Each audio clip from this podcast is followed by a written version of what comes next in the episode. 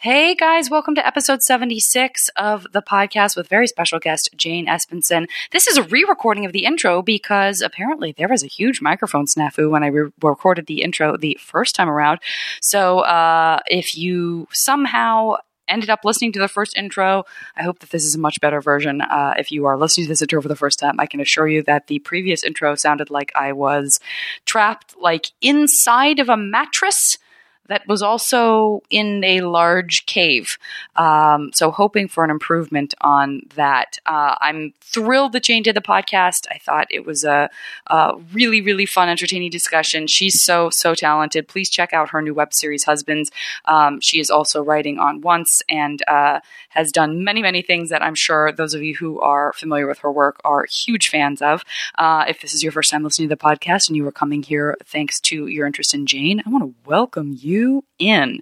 Uh, and uh, let me get into some shout outs. I want to thank Andrew H. for sending me his photography book. It was lovely. I want to thank Kanji, Leanne, Kevin, and Benjamin on Twitter. I want to thank Kayla, who came up with a J V hand, uh, J V Club hand sign.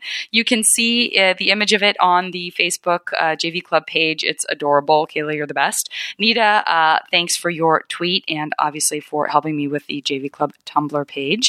Uh, on Facebook, I also want to thank Elizabeth. Elizabeth, Brian, Rick, Oz, and Kimberly. I want to acknowledge that Tammy put a really cool posting up on the Facebook page for uh, Bitch Magazine's Kickstarter campaign for the Disability Anthology. Please check that out if you have an interest in that. And even if you don't, you could get an interest in that because we were talking about voices that need to be heard and acknowledged. Uh, very empowering and very cool project that's going on with that. I want to uh, thank Holly for her uh, friendly say hi appreciation and that she also um, Um, uh, discovered a, a kindred spirit in Hannah G, and I can attest that Hannah G is a wonderful friend and fan of the fan of the of, of J V Club fan club. Really, listen, guys, I don't have a fan club. I'm going to be honest with you right now. Uh, and then I want to thank uh, Deborah slash Shmoo for um, her story about uh, you know one of her run-ins with the law in uh, in her adolescence, and uh, thanks for acknowledging that you know. Th- those embarrassing stories really stay with us. Uh, okay, guys. So I that if that sounded silted at all, it's because I already recorded that intro once. But um, I'm hoping that uh, this time around, it's going to sound a little bit less like my mouth is full of cotton and that I am uh, underwater in some sort of a submarine. So uh, thanks again, and please enjoy this episode with Jane. Now entering Nerdist dot com.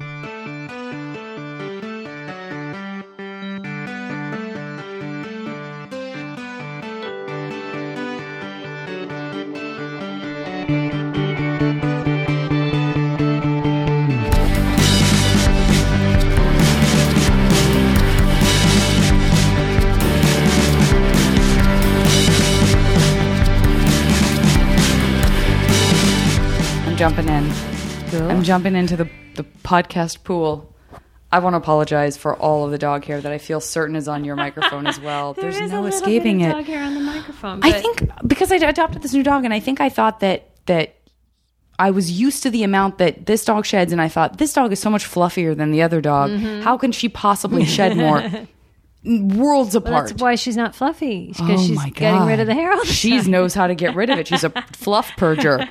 She is so she is so sheddy that uh, I don't know. I'm starting to understand like when people freak out and start making sweaters out of their animals' right, hair and right, stuff. Right. I'm starting to feel like maybe there's a way to have her laminated, just to not oh, not enough to hurt her, just a sleek plastic covering. Interesting, a sleeve, a dog like sleeve, a, a sleeve, a slip. I cover. Just need a dog sleeve. Yeah. That's Jane, you solved. You've come in here. You've been here thirty seconds. You've already solved all my dog woes. Uh, thank you so much for doing the podcast. You don't thank know you. Me from Adam. I'm pretty sure you're not Adam. Is that a, is that a biblical term? By yes. the way, it is. Yeah, that is the Adam. Who came up with it, and what does it really mean? I mean, I feel like we know what it means, right? What but why it mean? It, why it means that and where it started, yeah. I don't know, but it feels pretty old to me, and certainly yeah. biblical. I wouldn't know you from. I wouldn't know you from Adam. I wouldn't know you from yeah, Cain, so Cain, Cain yeah, slash Abel. I couldn't tell you apart from someone else I also don't know. Correct. To me. Correct. Yeah. Uh, correct. Uh, and now we're going to... Did you already bust open your sparkling water? I did, so I wouldn't make that embarrassing noise that yours just made. Listeners, I've already warned Jane that sometimes... minor belches happen because of drinking sparkly beverages. So everyone knows, everyone's been warned, you've been warned. Blame it on the dogs. I can certainly blame it on the dogs. I had to warn. I've had so many. I've issued so many warnings since you got here. I had to warn you about Whitley. The other dog is in a crate and may or may not explode with scary sounds at any moment. I mean, the sky's the limit. Um, I'm prepared. Are you? Because I feel like you're wearing some sort of special suit or something for everything I, I, I've said. I've had myself laminated. That's where I got the idea. Oh, you are. You know what? I, I guess you do have a certain sheen to you, a certain sheen. Well, I don't know. I know that uh, I do, my expectation is not that you have in any way listened to my podcast, but what I tend to lean towards, which I think I told you in an email, is just kind of getting down into the nitty gritty of, of what your adolescence was like and kind of how it informed what you're doing now and um, mm-hmm. and just what that whole experience was like. Uh, I don't know how much you've talked about that in interviews. In interviews I've read with you, people just like to pick your brain about, because there's such a huge fandom around the shows that you work on that it feels yeah, like that's really what people want. I've been really fortunate to work on some great shows, including now Husbands and Once Upon a Time, uh, um, and in the past, Buffy and Battlestar Galactica and some others. Yeah. Um, yeah, there's a story that I tell that's one of my uh, one of my stock stories, because you end up accumulating those yeah. over a lifetime, uh, is about how I tried to write a MASH spec script when I was twelve or thirteen. Um, I did read about that. Yeah, and that's sort of my one adolescent story of like reading an article about freelancers writing episodes and going like, oh, okay, well, that's clearly what I'm going to do with my life, and sitting down and writing a spec episode of MASH, which um, was fairly awful and uh, I cannot find, and I never I sent anywhere. Uh, I have a Seinfeld script like that from when I was in college. And wow, uh, co- college, I don't know where mine is. Presumably was better than my twelve-year-old squirreling. It might be. It might be, but I can't. I don't know if, if that's even true. But here's what, and I have read that, but what I haven't read is, like, do, so when you saw that, had you thought about that before? Because the way you just presented that to mm-hmm. me made it sound like you hadn't even really thought about writing a script for television, and then you just suddenly read that and thought, wait a minute. I knew that I wanted to make up stories for television. And that's it, specific. Yeah. Opposed definitely. To film or... Yeah. No, never never was a movie person. Interesting. Um, wanted, knew I, you know, I was a huge fan of all kinds of television growing up. It was the seventies. It was the era of... It was sort of...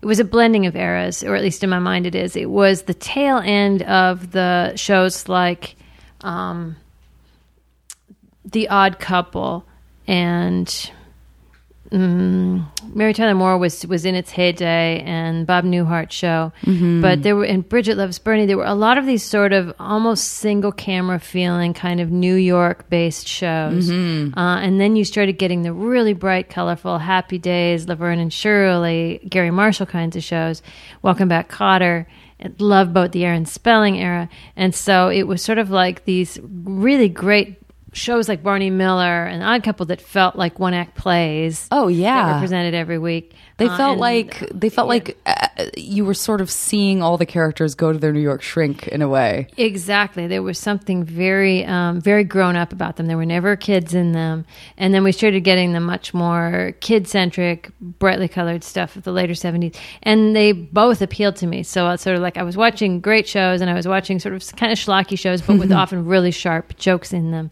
Um, and sort of going like, well, that's those are the stories I want to tell myself when I fall asleep at night. I was a huge fan of Soap, which sort of came in and changed sure, everything. Yeah. Maude, All in the Family. There were all these shows that were very, very political, um, and shows that were just fun. And sort of those, the shows with really well-defined characters, like Uh, I remember that um, Barney Miller was one where I would fall asleep going, and it was always the sort of awful Mary Sue kind of storytelling of like, what if I had some sort of problem? I had to go to the thirteenth precinct, and then I would talk to Wojciechowicz, and then Detective Harris would come by, and he would say this kind of joke, and then Detective oh, Yamano wow. would be chirping in like this, and it was sort of like trying to, and, and it was the shows where you knew when it was.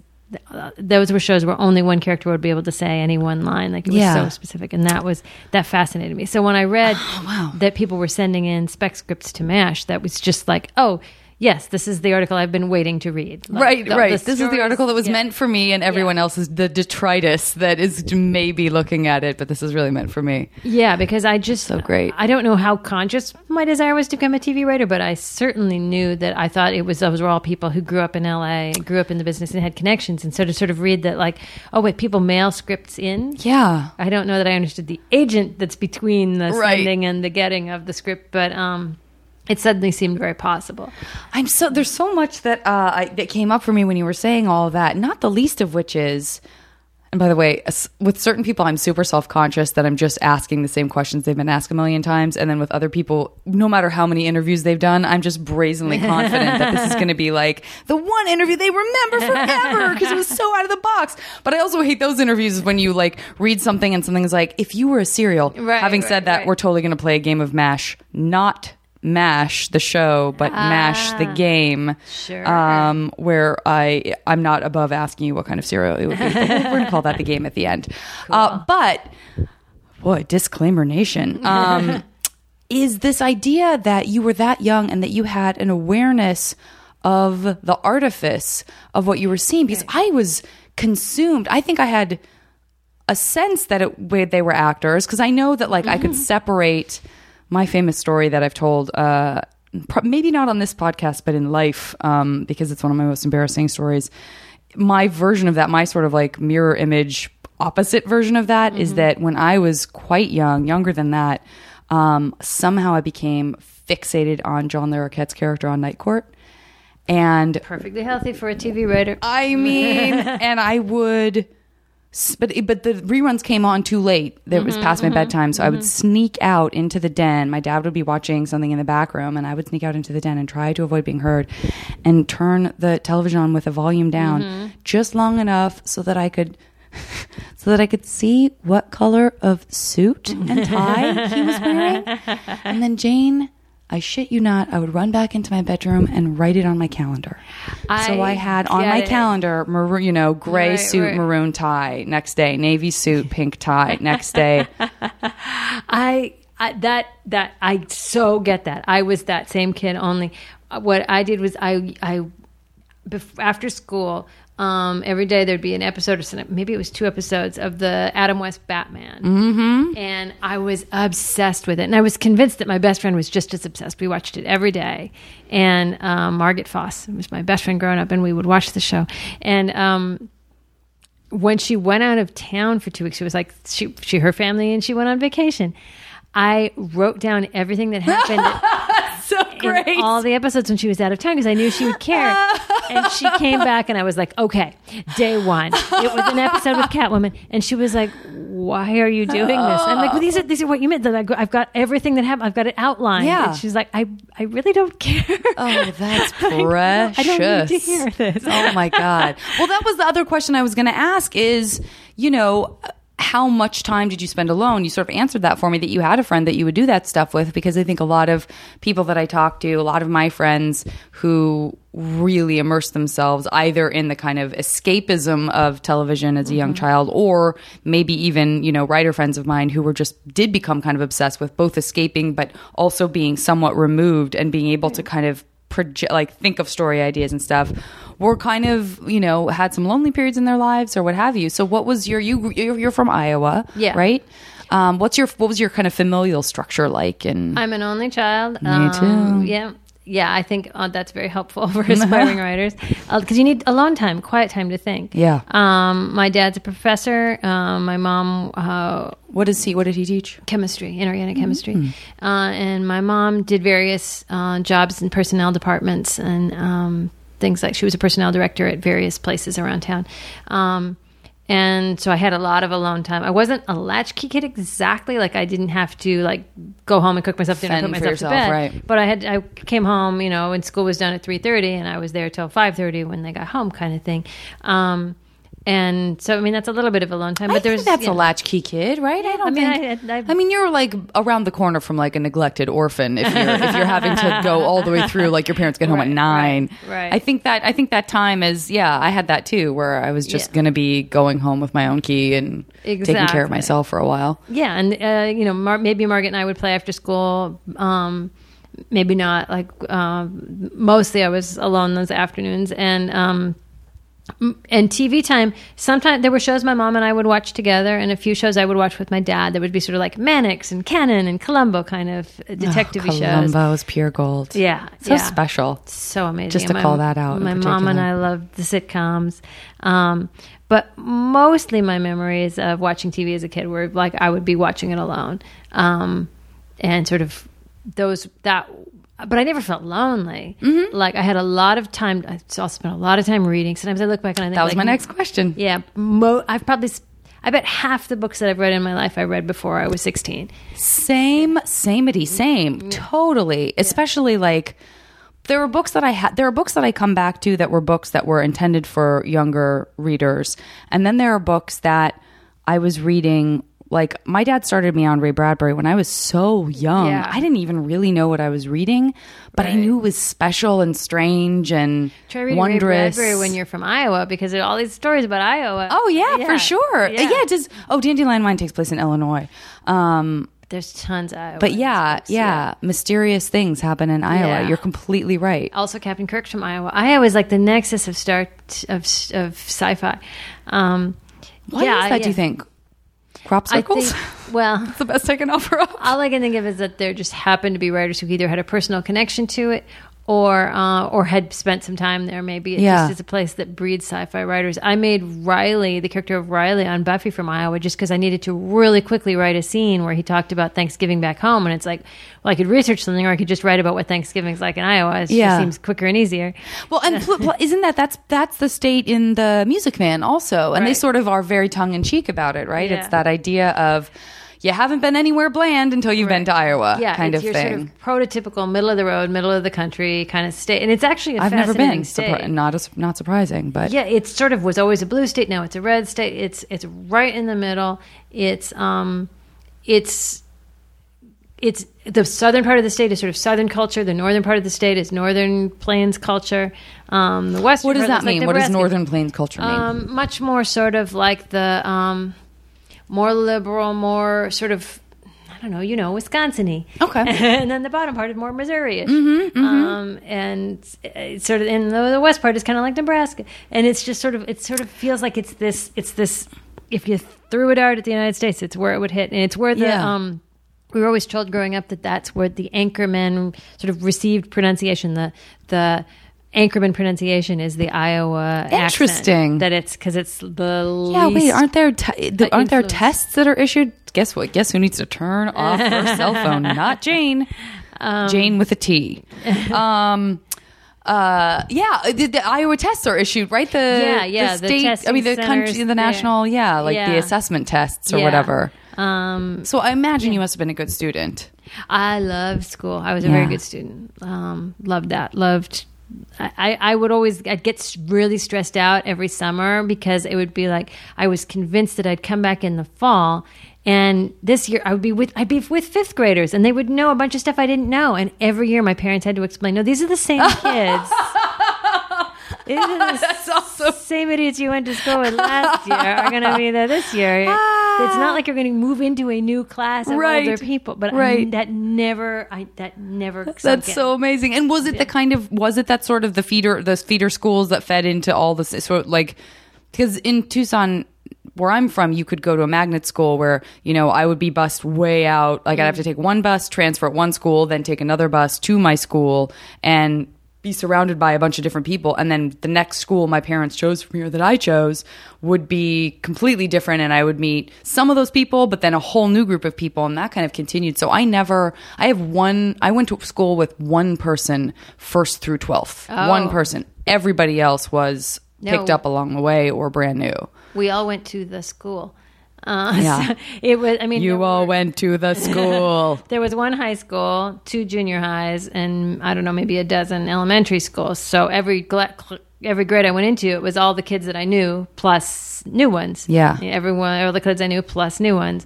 Uh, and then high school, they stopped adding new ones, and it, it was just so it was. I, everybody that was in my kindergarten class was in my high school class. Was did that breed a sense of community that I wonder if maybe I missed out on? Sort of. I mean, you certainly or boredom. Um, No, it wasn't boring because there were in... I turned it off! We all saw me turn it off. It's the thing is off. Look at that.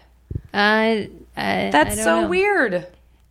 I don't know what to say, guys. But it's all right. It was a pleasant ting. Evidently, I did not turn my phone off at all. That was Sandra Doherty, a previous guest on the podcast. Um, I can't account for this other than that there's something supernatural happening because it's you. Uh, please continue. I apologize for that. No if, nothing if not unprofessional, I say that. Racist. Um, no, it wasn't, wasn't boring at all. There, it was a big enough group that you saw. Oh, you, you, you all, there were new people to get to know all the time. Okay. And um, and what about boys or girls? Listen, I don't know. I really how little I know about you. Oh yeah, everyone, married, everyone, everyone thinks I'm a lesbian, but I actually I don't like think you're boys. a lesbian. I just thought I, I'm, a, I'm scared to assume anyone is straight or gay because I think that's very smart. And and um, uh, uh, I really welcome the sort of current climate of sort of that fluid sexuality is absolutely welcomed. Um, uh, but no, it was boys and um and.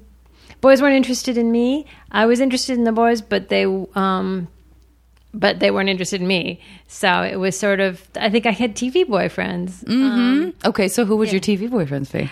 Oh my goodness, I really liked Starsky on Starsky and Hutch. Oh, I love it. Oh my god, he's really really cute. Oh. Um, I liked. Did you watch like the Dukes of Hazzard?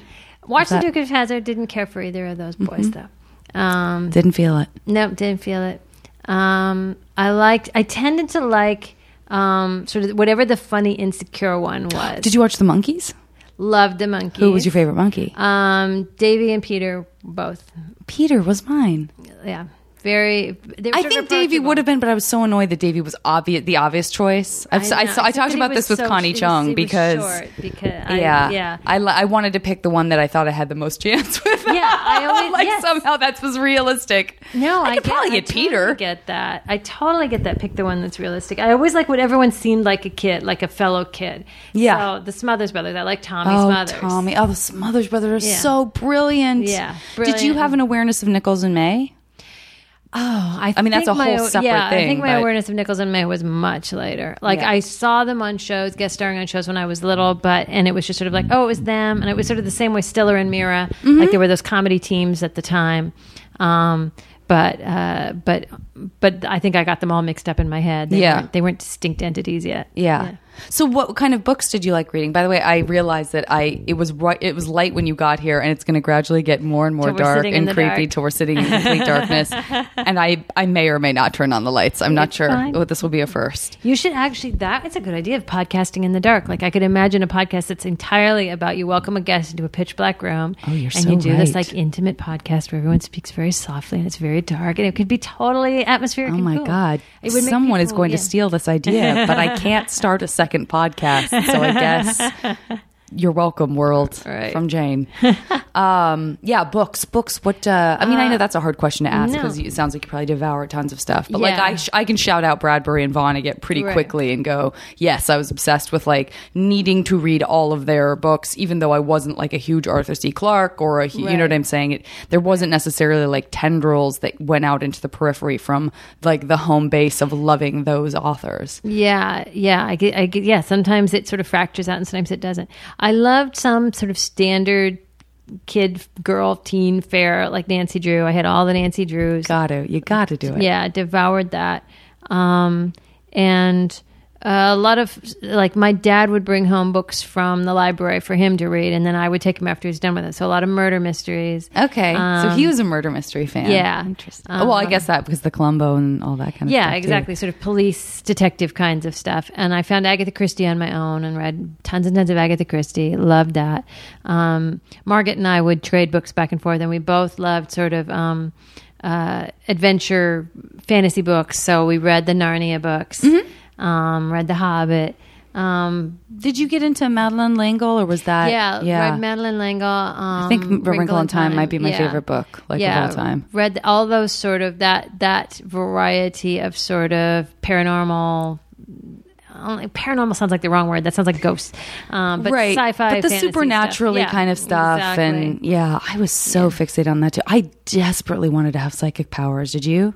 Oh, sure. Of course. Psychic powers or invisibility or all those. Yeah. There was one, I don't have no idea who wrote it, but it was called... Um, The, it was one of those long, you know how you, Y A or teen book sometimes had those really long titles, like the mixed, mm-hmm. mixed up Files of Missus Basil E. Frankweiler, which another I another huge hit of a book. We talked yeah. about it on the podcast before. Oh my God. The whole that whole anything that involves the genre, the sort of cross genre, because it can happen in a bunch of different styles of books, but of like children going it right. alone in some sort of unusual yeah. environment is so Love exciting that. to me. So exciting. And yeah, there was um, uh, Missus Frisbee and the Rats of Nam, another really long mm-hmm. title. And um, it was one called The Junior High School Lemon. It was like The Lemon Fresh and Junior High School Witch or something, but it was a longer title. Like I'm missing some of the words. Yeah. And it was like a Uh, a lot of those sort of, and one that was called something like "Don't Fly in the House" or something like. A lot of books about sort of got to be a witch. Little girls that discover they've got witch powers. Yeah. Love those sorts. Which of is things. Perennial, right? I mean, that's still yeah. something that's constantly being reinvented yeah. and down the line. But oh, did you ever read Zilpha Keatley Snyder? Her books, yes, they are so, so right up your alley. The that Egypt Game really familiar. Is yes. like the little kids who become obsessed with. They build this yeah. like. Egyptian we, pharaoh worshipping like they be, and then there's one that was like one of my oh the Changeling. They're very interesting because they're sort of knocking at the door of supernatural, but they're not. The it's the one. It's the it's good because it's like nothing supernatural happens, but it that's why it makes you feel more like it's your own life because it feels like it's around the bend at any moment. We didn't like those books. We would check, oh. Margaret and I would check those out of the library and we would start to, and we'd go like, nothing is happening. I'm on page, I'm on page eight and nothing has oh, happened. Interesting. So we never could you get needed into to them. have they were the kind too of slow. We needed a quick, a good quick start. Okay. Um, gotcha. Yeah. So. Would you guys play? I mean, is this your girlfriend from, from when you were really little? You said yeah, you guys were friends? Yeah, my best friend growing up. Would yeah. you play act and stuff too? Like, would you disappear off into a, a field sort and of, yeah, she had pretend? a big backyard that we called the meadow or something. It was a huge, huge, huge backyard that just sort of went back forever, like into the woods. And um, there was a lot of sort of like build an elf house, like, and we can make tiny chandeliers out of the acorn caps and try to make moss grow on the rocks so they look yeah. like little sofas and things. There was that sort of. If you told me I had to do that for a week right now, I'd be like, let's go. Yeah, it was really fun. And then uh, I we ha- we added two more girls to our clique um, in junior high and high school.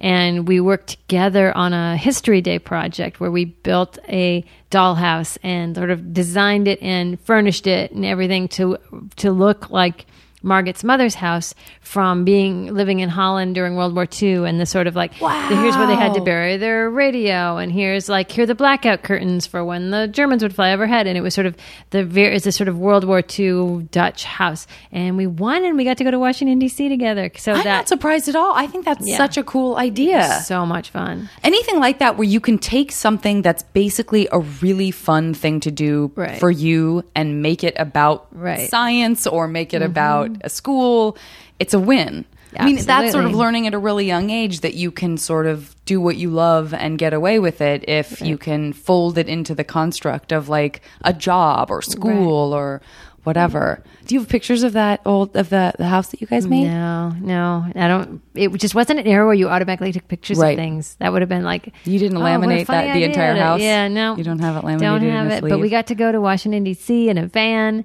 It was so amazing. What did you did it then like? What was the context in which like what what was the what was the fair? I mean, what was the yeah? It was the National History Day. Natural his national National History Day, yeah. and then did it go? It won, and then it competed in D C. Yeah, against it, yeah. what else? Against.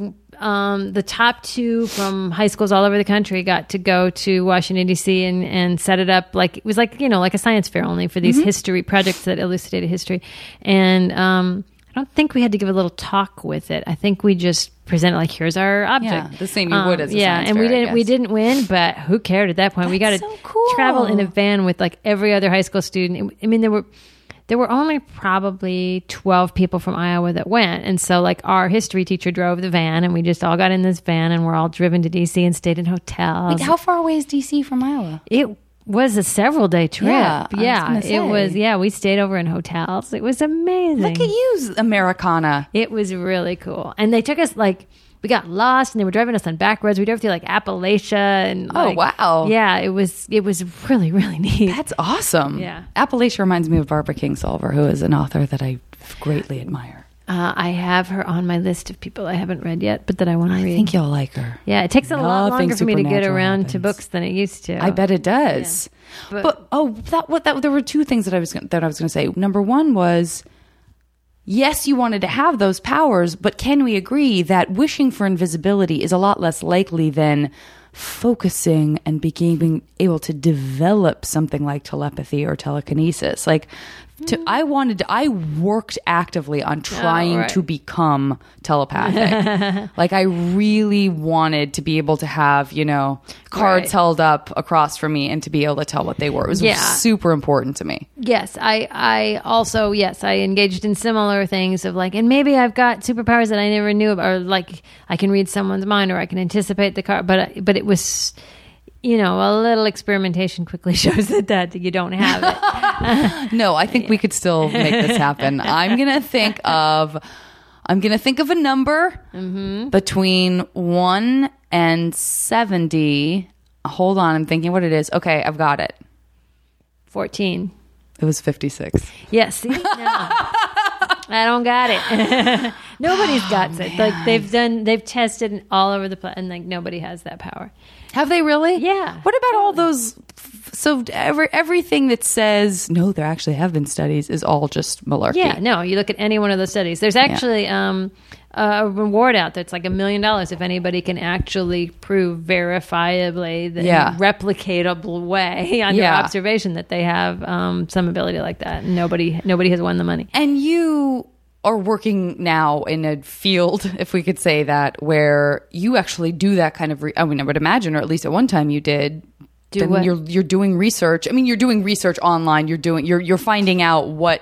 Not really. Really? No, because when, with that kind of storytelling, it seems like someone would be surfing the web and be like, oh, I just read about this guy who supposedly could lift this thing with his mind. I don't know. That no, somehow. It's, the thing is that like people would ask like on when I was writing on Buffy, like, oh, you must like study demonology. And where did you find these demons? Mm-hmm. We didn't find the demons. We made the demons up. Okay. Um, you, uh, I mean, you know, you, you, you sort of learn what traditional vampire lore has been, but that's just out of the brain of another author. Yeah. So you can um, adapt it as you wish. But mostly we were sort of going like, well, we need a demon that does this exact thing. Got it. A lot better to well, that make makes one sense. Up. Yeah. I think I'm confusing it with, I don't know, because in, because in iconic kind of supernatural and fantasy television, It's there is a lot of like, oh, this is their take on the right. blank episode. Like yeah. this is their take. And I think a lot of shows, definitely since Buffy, sort of, it's I, like you can, I can,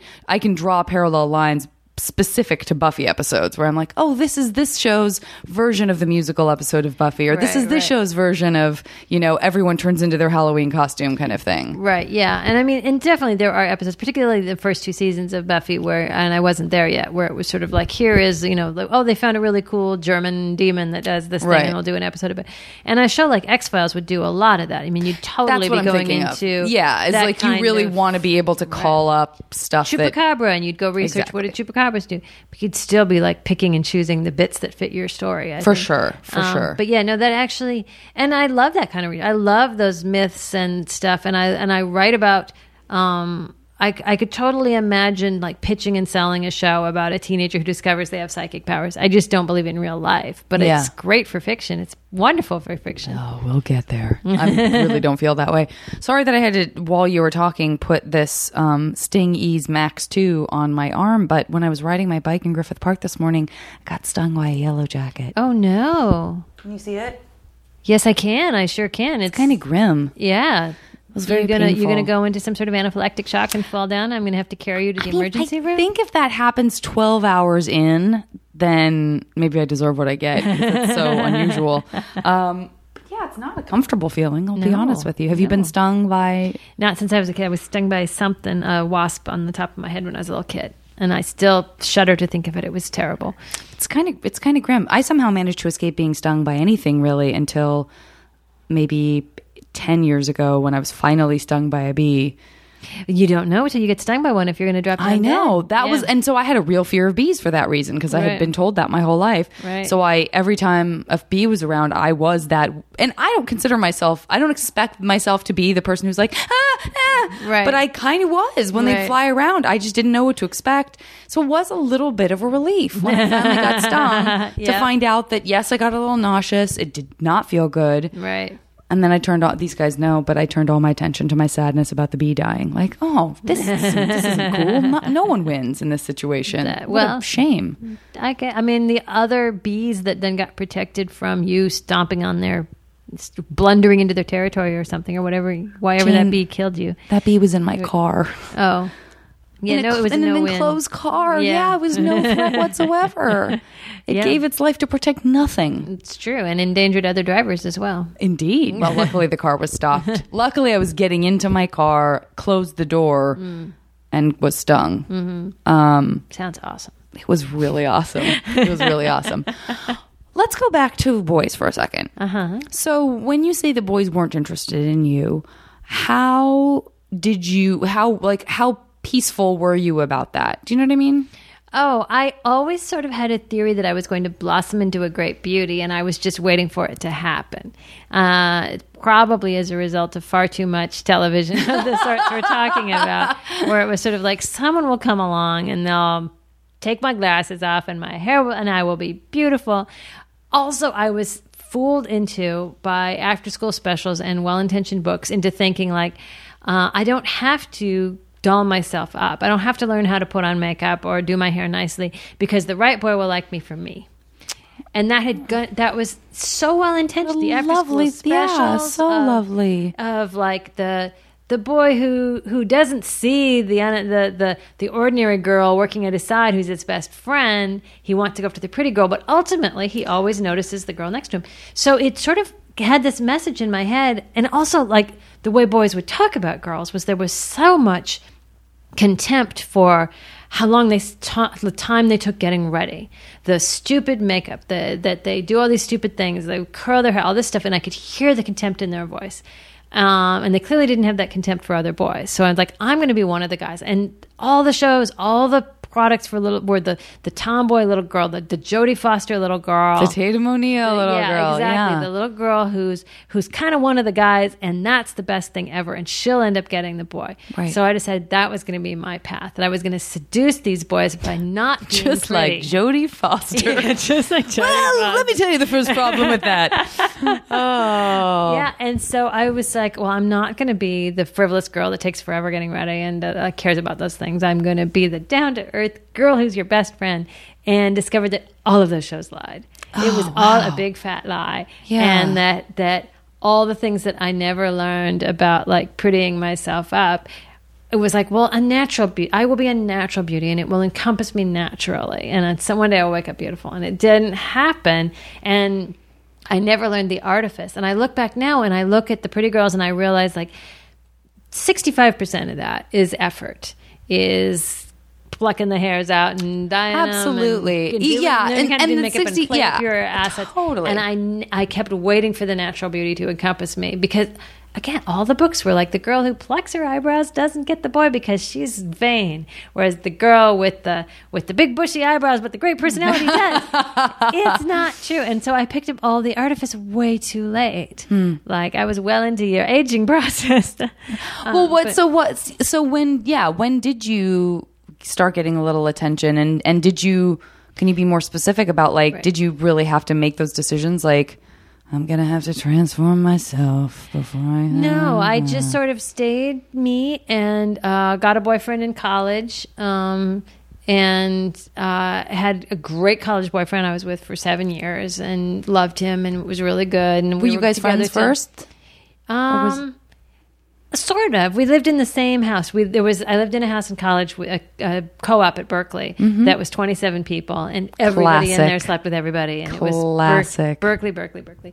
Um, so I, I knew I'd been friendly with a few boys in that in the house, as one does, and then met the guy who I like was like, oh, we will be boyfriend girlfriend, and um, he loved me for me, and it actually the it ultimately did work out. Yeah. Um. Then like uh. You know, he left, we, we both finished school, and he went to Sacramento and got a job, and I came to L A and sort of was like just like working so hard on my career and sort of picking boys that I like, guys, guys, it would be a guy on the sitcom staff with me who I really liked, and I would sort of spend a year being intriguing and then realizing, no, he has no interest in me. I did that for a long time. Spend a year being intriguing. Yeah, I used to like um, go to the bookstore and just sort of like stand in the sci-fi aisle, like waiting for a boy in the sci-fi aisle to like oh, ask me a question. That's kind of wonderful. I but... sl- I slipped a note to a boy at the mall once with my phone number on it. like oh. Stuff like that. And it was just like nothing was happening because I wasn't like, I thought that just being intriguing was enough. Yeah. Um, and then um, was set up with my current guy um, during Buffy and have been with him for a very long time. Nice. Yeah. And it was yeah, a, real, a real intellectual guy who was who was genuinely looking for, for sort of an, an intellectual pairing. Mm-hmm. Yeah, yeah. I think that the setup version of things, I suppose the the really kind of de rigueur version of that is online dating as well. Like that you can sort of create a situation in which you're being set up by mutual right. friends that neither Absolutely. Of you knows somehow. It's like the anonymous best friend mm-hmm. is setting you up anonymously. But uh, but that that really, I think, that goes a long way, right? Especially in in an adult world where the alternative is like you're just not going to the amount of time it would take, the numbers game mm-hmm. of meeting someone that oh, you really yeah. have a connection with oh, yeah, uh, totally, randomly is yeah. so so difficult. Yeah, and I tried online dating too and, and just n- didn't meet any, you know, it would be sort of you put your thing out there and there's all these thousands of people who are also on Match dot com or whatever and I would literally get like three options. Like, okay, so there's three guys in this whole system who've matched up with me, and one is sixty, and one, you know, and you go, okay. Well, and then I have friends who have the reverse who go on and have, frankly, more than they can weed through, and mm-hmm. at, in the end, they'll still be lucky to end up with three people right, that right. are maybe worth, you know, right. really having a, an extended conversation with. And then on top of that, the sort of hope that there would be some sort of chemistry, whatever that spark feels right, like. It doesn't right. have to be that you open the door and you know you'd want to have sex with that person instantly. Right. That's not really how it works for most women anyway, but right. that there would be something that kind of pulls you past right. friendship is, is such a crapshoot. But the nice thing is, was that I, w- I, just like when I was a kid, I was perfectly happy being alone. Like it was, I go, oh, it'd be fun if I was watching this with somebody, but don't really need to. Yeah. Uh, and your parents stayed together friends. Your whole... Parents have been together my whole life. That's a nice model. Yeah. Uh, yeah. And they're very happy together and very companionable, but also very able to do things independently. And I've just sort of generally, I'm just as happy doing stuff on my own as w- with a group of people or with, uh, with someone. Like, it, that's like, I don't know. I think I entertain myself the way I always have. I'm writing stories in my head. Yeah, yeah. Is that, and so w- when you were in high school, did you have other extracurricular activities that you that you found yourself sucked into? Did you do any drama? Did you do band? Did you do yearbook? Any stuff like that? I was briefly in band before I sort of realized, like, I kind of am getting nothing out of this. I'm t- tone deaf. I haven't learned this finger. I don't care to what practice. You, what did you play? French horn. Because it was the most, it looked like the most unusual instrument, but that I could still lift, like...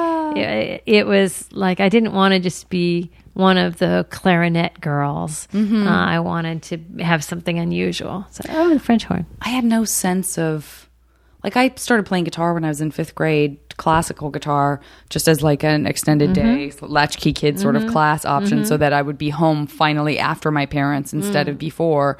And so I, and I never had that.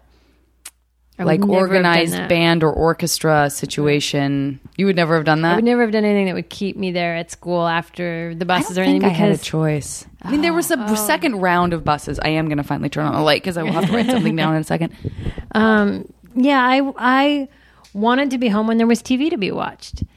And like there were reruns of Hogan's Heroes and sure. such in the afternoon that I sure. needed to be home for. And yeah. you it was before D V R, there was n- or even V C Rs, there was no way to tape anything. You had to be home to see it. The thing that I like about talking talking with someone, it's so funny. It's like the same. And guys, I have, I'm sure you've heard me smother like three burps, but I've tried to be really subtle about it until I just outed myself in the least subtle way possible. Um, but I... you could, I could be having the same conversation with someone else about them being essentially obsessed with television as a young person, and the outcome would be so much more. It would have like such a sad t- tint to it. Were they like completely unsuccessful, lonely, mm, and right, had lived right. this and lived in television as an escape, right. and sort of, you know, now are like a file, file clerk somewhere feeling their dreams are unrealized. But what yeah, a success story to be able to say, but look, it led you right to this tremendous success you've had. I think people... Yeah, people say, oh, my kids watch too much T V. And it's like, for what? For a T V writer? No, I bet they don't even watch enough. Mm-hmm. Like, you watch as much as you can. It's very good for you if it's the career you're headed toward. Yeah. Um. Uh, so I always think, like, like yeah, take, keep in mind that there are many very wonderful and rewarding careers that will be rewarded by that instinct you get um, for jokes, for story, for character that you get from watching a lot of T V at a young age. It all goes in so easily when you're young and permeable. Right. Uh, and I still feel like there's, and you remember so much. I mean, I have a terrible memory, but I remember jokes from episodes of Welcome Back, Kotter that I saw once when I was twelve, you know, yeah. and they, and, and on MASH or whatever. And like that stuff goes in and it stays, and you use, you end up pulling them out and going like, this joke structure is what I need in mm-hmm. this moment. Yeah. There was an episode of Welcome Back, Kotter where, um, one of the characters, probably Barbarino, said, uh, oh, I, I've been here so long, I know this place like the back of my hand. And he looks at the back of his hand. What the hell is that? Oh, there you go. Love that joke. Yeah. It's a it's a flip joke in one line. It's it's like, it's a lovely little joke. And it, it's I've heard it on other shows since, but yeah. that's a winner. And it doesn't, that joke isn't just those words. You can tell that same joke about using that same structure, freshening it up, making yeah. it new, and use it use it now. That's still a good joke. Absolutely. And two, just the way characters exist, like the just the sort of way, you know, you want to have this kind of mm-hmm. sympathetic character. I've just been watching, I finally got into Fringe. I hadn't watched it at all, and uh and a friend of mine said, you know, I really think you would like it. Mm-hmm. um and I watched it, and there's stuff about it that I I don't respond to, and there's stuff about it that I do, but I think time and time again people do get into the sort of the big bad arc, right? And then when you have right. the, it's interesting to see epi- episodic television, some of it bending the way of B B C shows or cable shows where you only, H B O shows where you only have thirteen episodes, and you just kind of st- you just tell that one story, right. opposed to having the responsibility of telling all of these one-offs, because it seems so often that, I don't know, it just feels like there's um, and by the way, I'm not a television writer, so what do I know, but but this the idea of having the responsibility to to retell those little bits and pieces when so much of what keeps the fans coming back is like these arcs that have so much to do with love stories or, you know, redemption, and they want to see those things play out. And oh, the, what I was going to say about Fringe is that I, I don't really respond to that much of the show, considering that I like supernatural shows, but the the actor who plays Walter, who is this sort of kooky inventor scientist guy, is so human and so compelling and mm-hmm. so tender and sweet and me- me- just messed up, and that I'm coming back for him. You know, I have right. that, I feel that real human attachment to the, to the way that he's written, and it's so cool to see in the arc of a series, the way, I don't usually talk about showbiz that, that much. I guess I'm totally fan nerding out on you, but to see the to see to start to feel like you can tell when people like writing for a character. I guess that's what I'm saying, is you can start to see the evolution of that, yeah, and that that character starts to write itself in a way, and how cool that is. Yeah, some characters will definitely, absolutely take off and just sort of have such a clear voice right from the beginning, and often it's a pairing with a particular actor. Um, I talk a lot about Anya on Buffy, which Emma Caulfield did such oh, a beautiful so job great. with. So easy to write for. It's so easy to write for a character that's blunt and direct, like you know exactly what how Anya talks. Yeah. Um, And that, and Anya talks a little like me, and, and that made that really fun and easy to write. Um, but yeah, I think um, you're talking about two different interesting things about structure too, which is you talked about that um, T V shows are now much more arc driven, but that they are also shorter arcs. Mm-hmm. Um, so you can do an arc that takes five seasons to resolve, but that's sure helps if you've got, say, Game of Thrones in front of you and you've got an entire novel so that you know you have a hundred episode story or whatever it sure. is that, that will lay out perfectly. It's very hard to to have five five seasons of arcs all all figured out in front of you. Yeah. So that we're head, heading heading into what you're talking about, where you go like, well, this season is one story, next season is one story. Once Upon a Time does that essentially. So season one was sort of the breaking of the curse, and um, um, you know, season three we're starting in Neverland. So um, we're sort of telling much more like this. This is a season long arc. Um, Buffy did a little of that, but but it wasn't sort of fully fledged the way it is now, where they really are these contained, like the way American Horror Story mm-hmm. sort of. We told really, that story, really we separate. Put it away. Yeah, and, yeah. Very, very interesting. It's an interesting phenomenon. I think um, T V is definitely being influenced by cable, but also by the fact that people will buy it on D V D and binge watch it. And so, absolutely, I think it. Yeah, it's. I think it forces a, a higher quality in a sense. It certainly forces it a different kind of storytelling, um, where you're you're more like, we always knew we were writing chapters in a novel, but. But now the novel feels much more like a novel, like it's just truer and truer. And most people who watch your show won't watch it when it's first broadcast, but they'll watch it years later. And mm-hmm. you want to make a classic that will live on people's shelves and that will work as a whole, whole entity. And it's it's really become quite a different task. Yeah, uh, yeah. And it really makes, like, T V writing used to be much more done by freelancers back in the day. So if you watch if you watch Bonanza or something, um, they or like prob- Twilight Zone, I would imagine, or something yeah, like that. Yeah, exactly. So an anthology show, absolutely. But even a show like Bonanza would, uh, or Gunsmoke, or whatever, or probably Cannon and Mannix and Columbo, those things. A freelancer would come in, go to the showrunner with their story and pitch it out, and the showrunner would say, "Okay, we're going to buy that one, write that one." Star Trek worked that way when I used to pitch Star Trek Next Generation.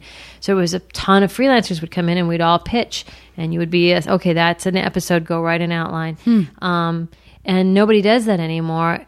And you sort of see, we, oh, we were already started on this evolutionary path away from this is a chap book of short stories to this is chapters in a novel. Yeah, um, yeah. And it's so much more important now that the whole staff works together as a unit, because you're essentially going to be group writing a novel. Absolutely. Yeah. I can't even imagine that. I think that the, I'm so wowed by the whole idea of that process. And either there are some shows where people, it's it's a group effort, but it's still a little more pocketed and removed. And mm-hmm. there are shows where people are really just like Big Brother style, like forced to be in a room together and try to crank stuff out yeah. a lot of the time. And oh wow, I find that. I mean, as an only child, do you feel like is there is there a, is there a way that you like to work that feels like, or do you feel yourself drawn to be social in that context because it's maybe different from how you grew up? Or is there a part of you that loves to sort of lone wolf it and like disappear and sort of make your thing and then come both back? I, I, I love being in the room. Um, I don't feel that the room is where I exhibit my best skills. I don't have a great memory. It's hard for me to sort of keep track of story, and structure's never really been my best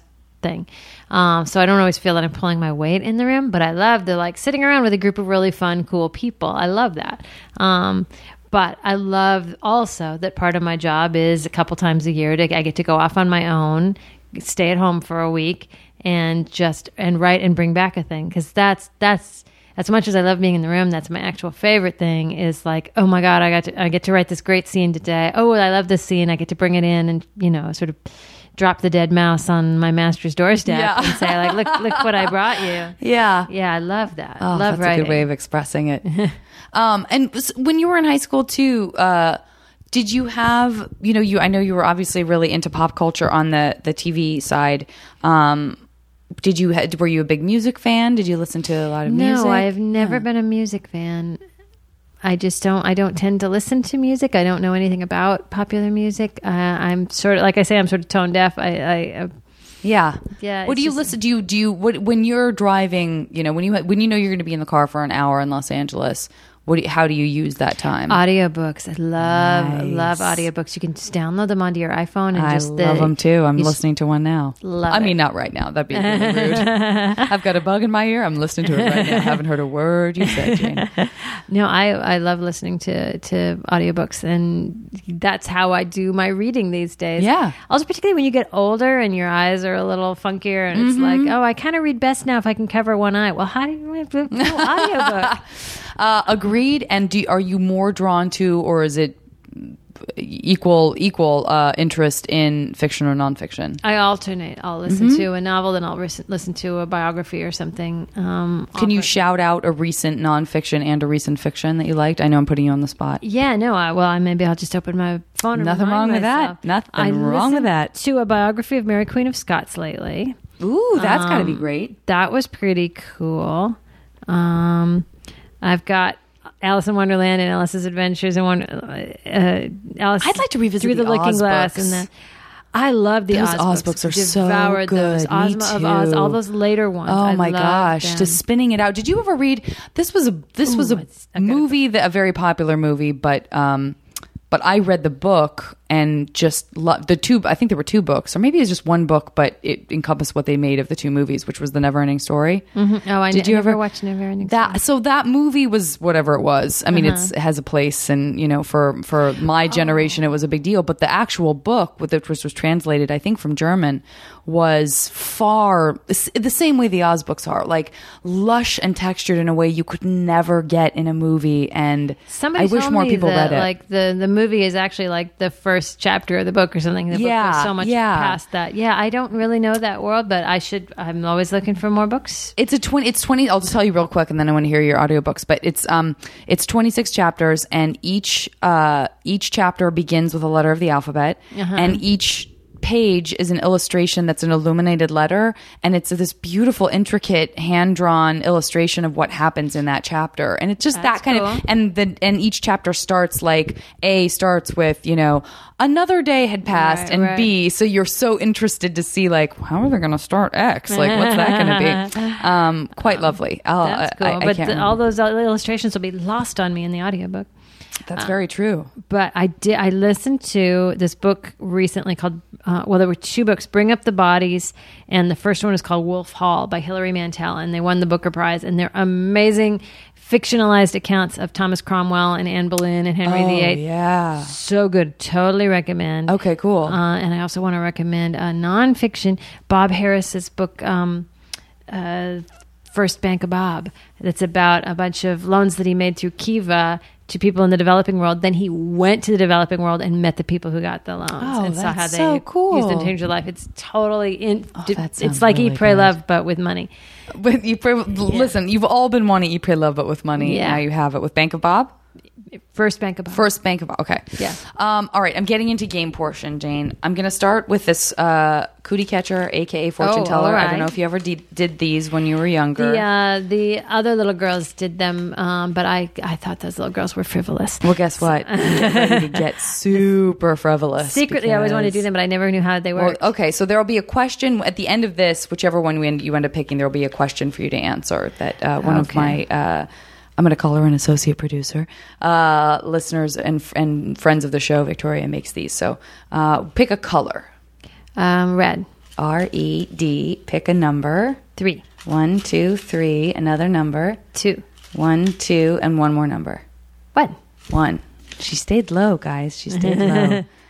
How old were you when you went on your first date? Sort of answered that, but not oh, quite. I, no, I, the, I was seventeen. Okay, I would say, um, yeah. The there was a boy in uh, who was a year younger than me. I was a senior in high school, and he was a junior. And um, he asked me to the prom, but then we and then but the prom was still, you know, like you ask someone to the prom, like you give them time to get ready. So it mm-hmm. was probably like six weeks out or something. So then we had we went on a few dates in between, and the first thing he took me to see a movie, and it was Kentucky Fried Movie. Which oh, any, that's awesome! If anybody knows that movie, it's got. Oh, that's so uncomfortable. It, it was so, so uncomfortable. uncomfortable. Oh, my God. Oh, my People God. People were getting up and leaving. Yeah. Oh, my God. It was really quite an adventure. My version of that is that when I was in college, um, a boy that I liked asked me over to his house to watch a movie, mm-hmm. and and we watched Heavy Metal. Oh, Same thing. God. So awkward. So embarrassing. Oh, Everything was my so God. embarrassing. Oh, okay. Yeah. So now I'm going to play this quick game of MASH. I okay. won't I won't make it too long. Um, I'm disappointed because I was excited that I thought I finally found a, a pen that worked with this very special paper uh, off this pad that someone made me, but I know there I can make go. it work here. Um, okay, so have you ever done this before? No. So this M A S H, this is mansion, apartment, shack, and house. I okay. played this a lot when I was uh, uh, a youngster with my friends. The idea is that I, I, I create the categories, and then I give you three options for each category, and then I do this process of elimination to foretell your new future. Oh, all um, right. When we were young, it was as simple as like three cars you'd like to drive. Okay. Three types of dogs that you'd like to have as a pet. Um, okay. So I like to think a little bit outside that box, but I like to stay true to it in some ways as well. Um, but for the first category, I'm going to start with three worlds uh, of, of fiction that uh, it would be fun to be able to visit. Oh, wow. Um, Jane Austen world. Love it. Um... Worlds of fiction. Oh, this is so interesting. I don't, there are lots of really famous ones that I don't want to visit. Um, so I got to think of a good one.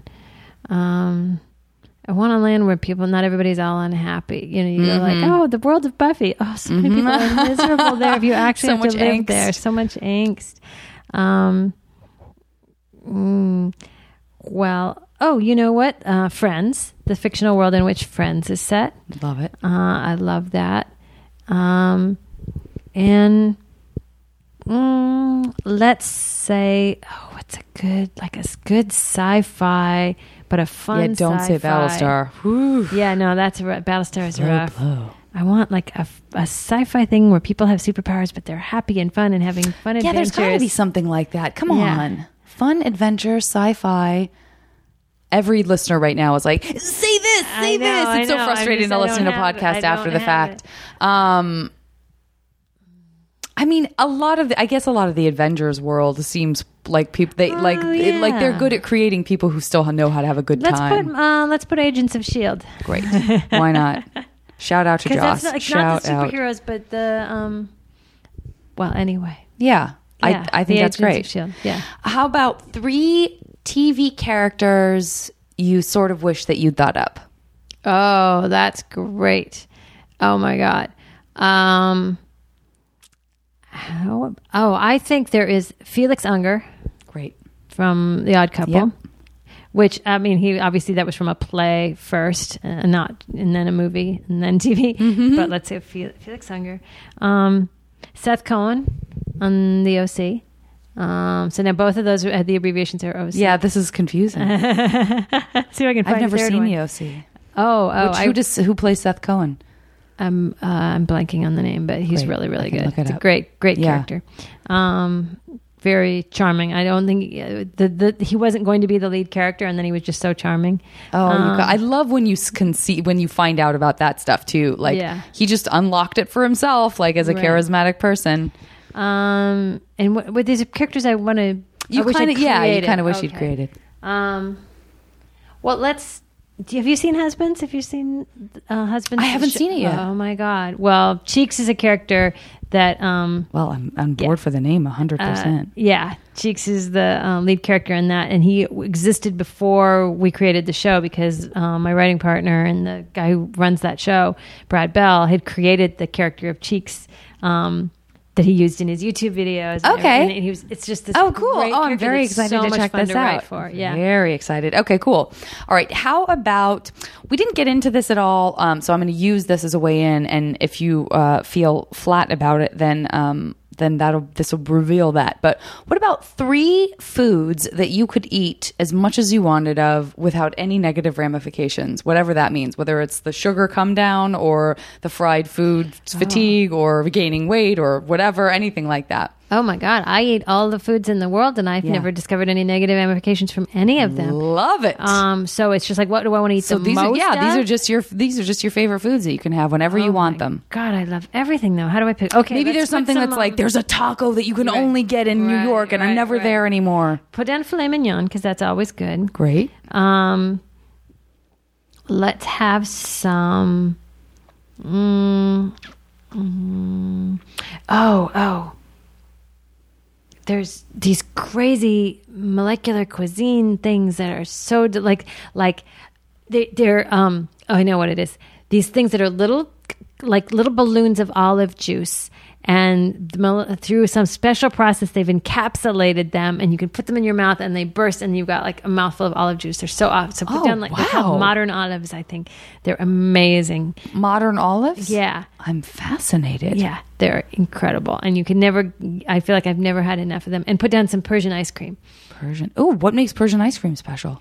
Oh, they've got crazy flavors Indian like ice roses or and, yeah. and seeds. In I guess them there's the the, the place on Mashti yeah. Malone. Yeah. yeah, I guess I didn't realize that was Persian. I don't know why I thought yeah. it was just Indian.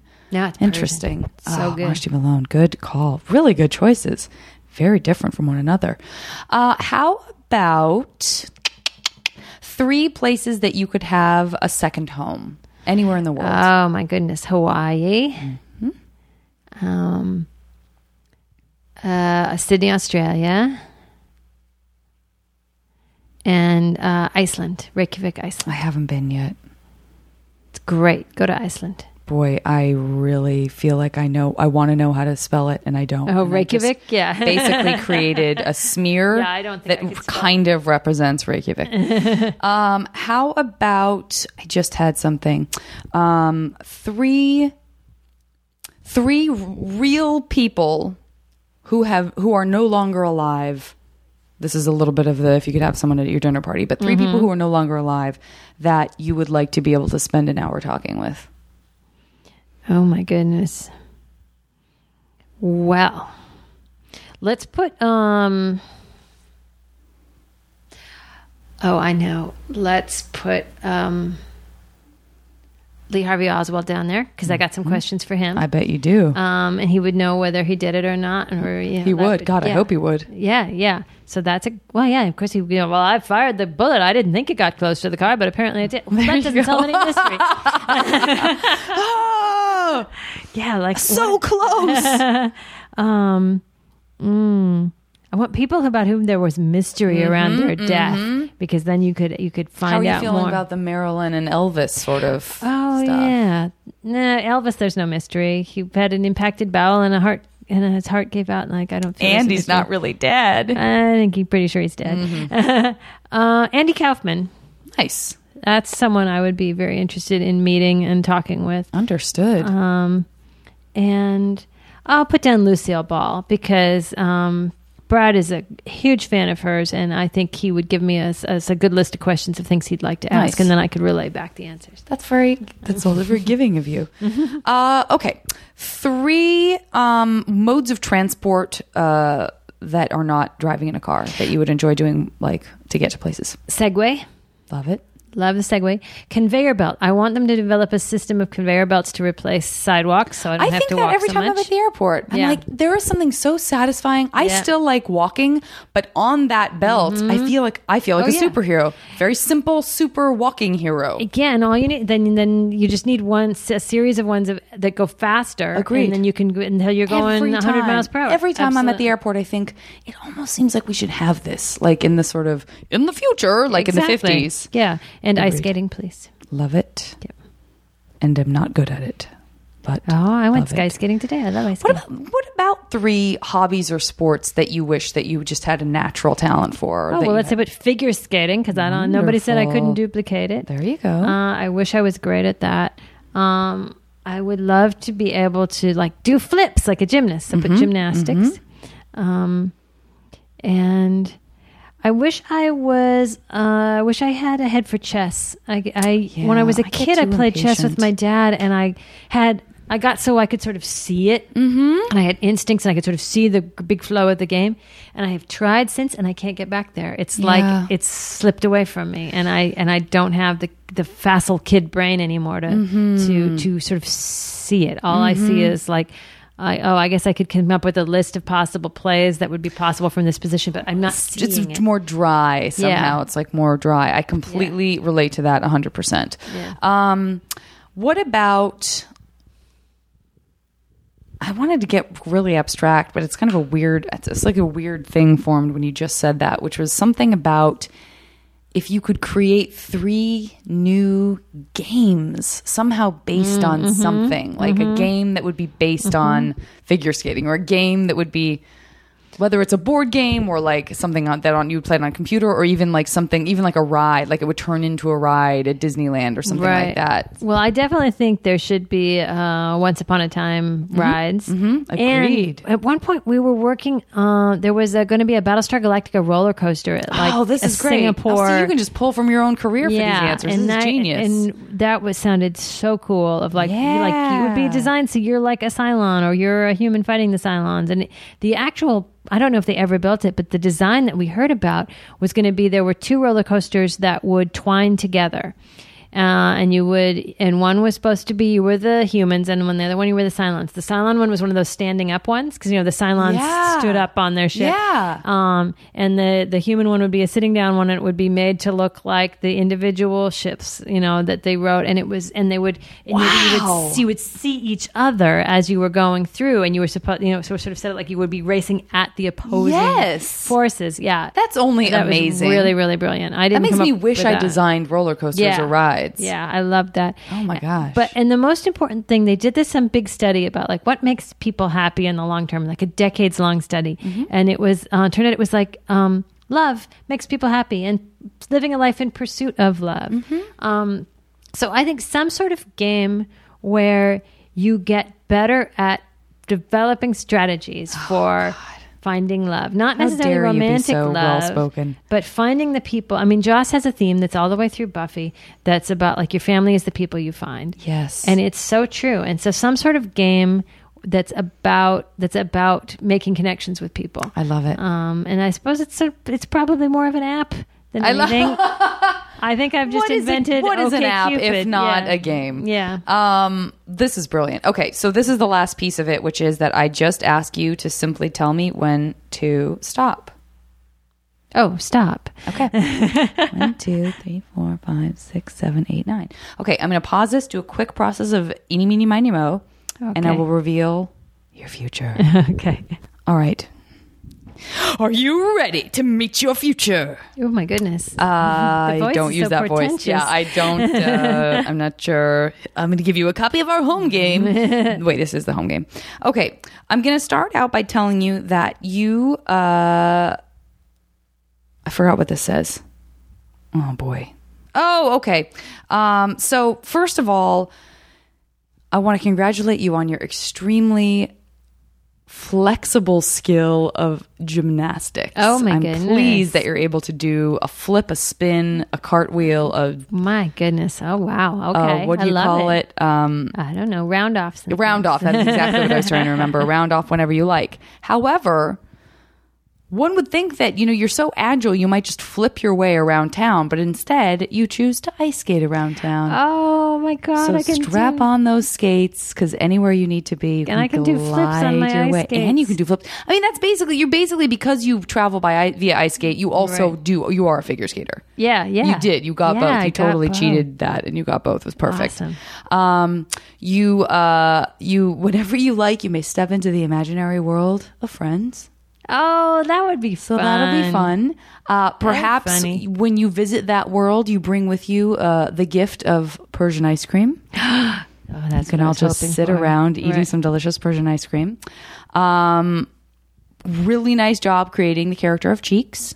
Yay! Really nice job Sorry, there. Brad, I created Cheeks. uh, and when you are not hanging out at your house in Reykjavik. Mm, nice.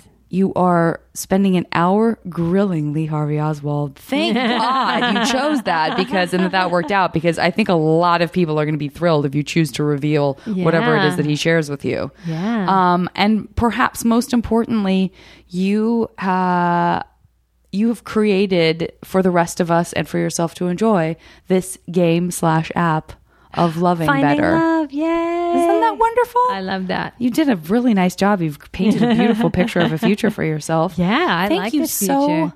Much and I'm ice skating in Reykjavik. And I'm ice skating in Iceland. Perfect. It's perfect. Sometimes it happens like that um, wait, where it's very serendipitous. I'm ice skating in Iceland where I'm eating ice cream. Oh, you like it chilly. I I don't. It would make sense if that happened to me because I do love colder climbs. That's and I constantly crazy. Like going places like that. That is really weird. Ice cream, ice skating, and Iceland. It must have just somehow gotten in my head when I was like searching for things so. And I thought I was picking random things, but somehow I got ice in my brain.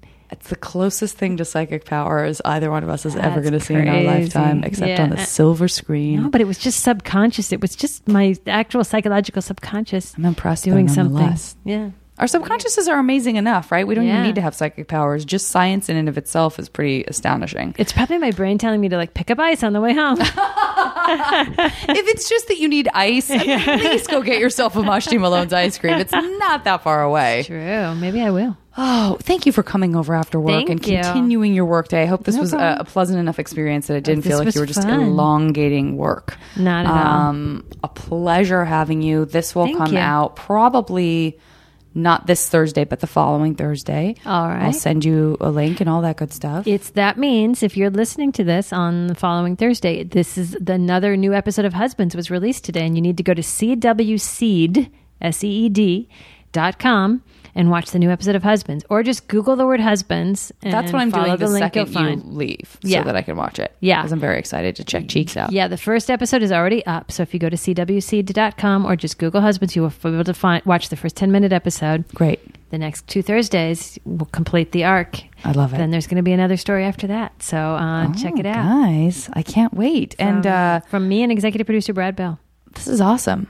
Um, God, there's so much. Okay. And then, and then also P S, like there's, a, if you haven't already figured this out, there's a wealth of stuff you can check out that Jane was responsible for. So, um, and I'm sure there will be in the future. Uh, that was super cheesy. That's how I like to end the podcast. Just like to really cheese it up at the end. Um, but thanks again. And, Thank you. uh, we'll talk to you guys next time on the podcast. Get us back.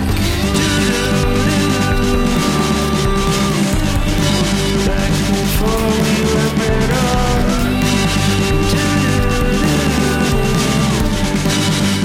before we were bitter.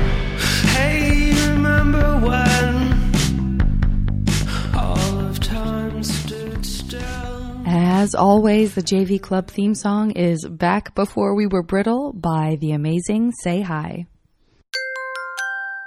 Now leaving Nerdist dot com.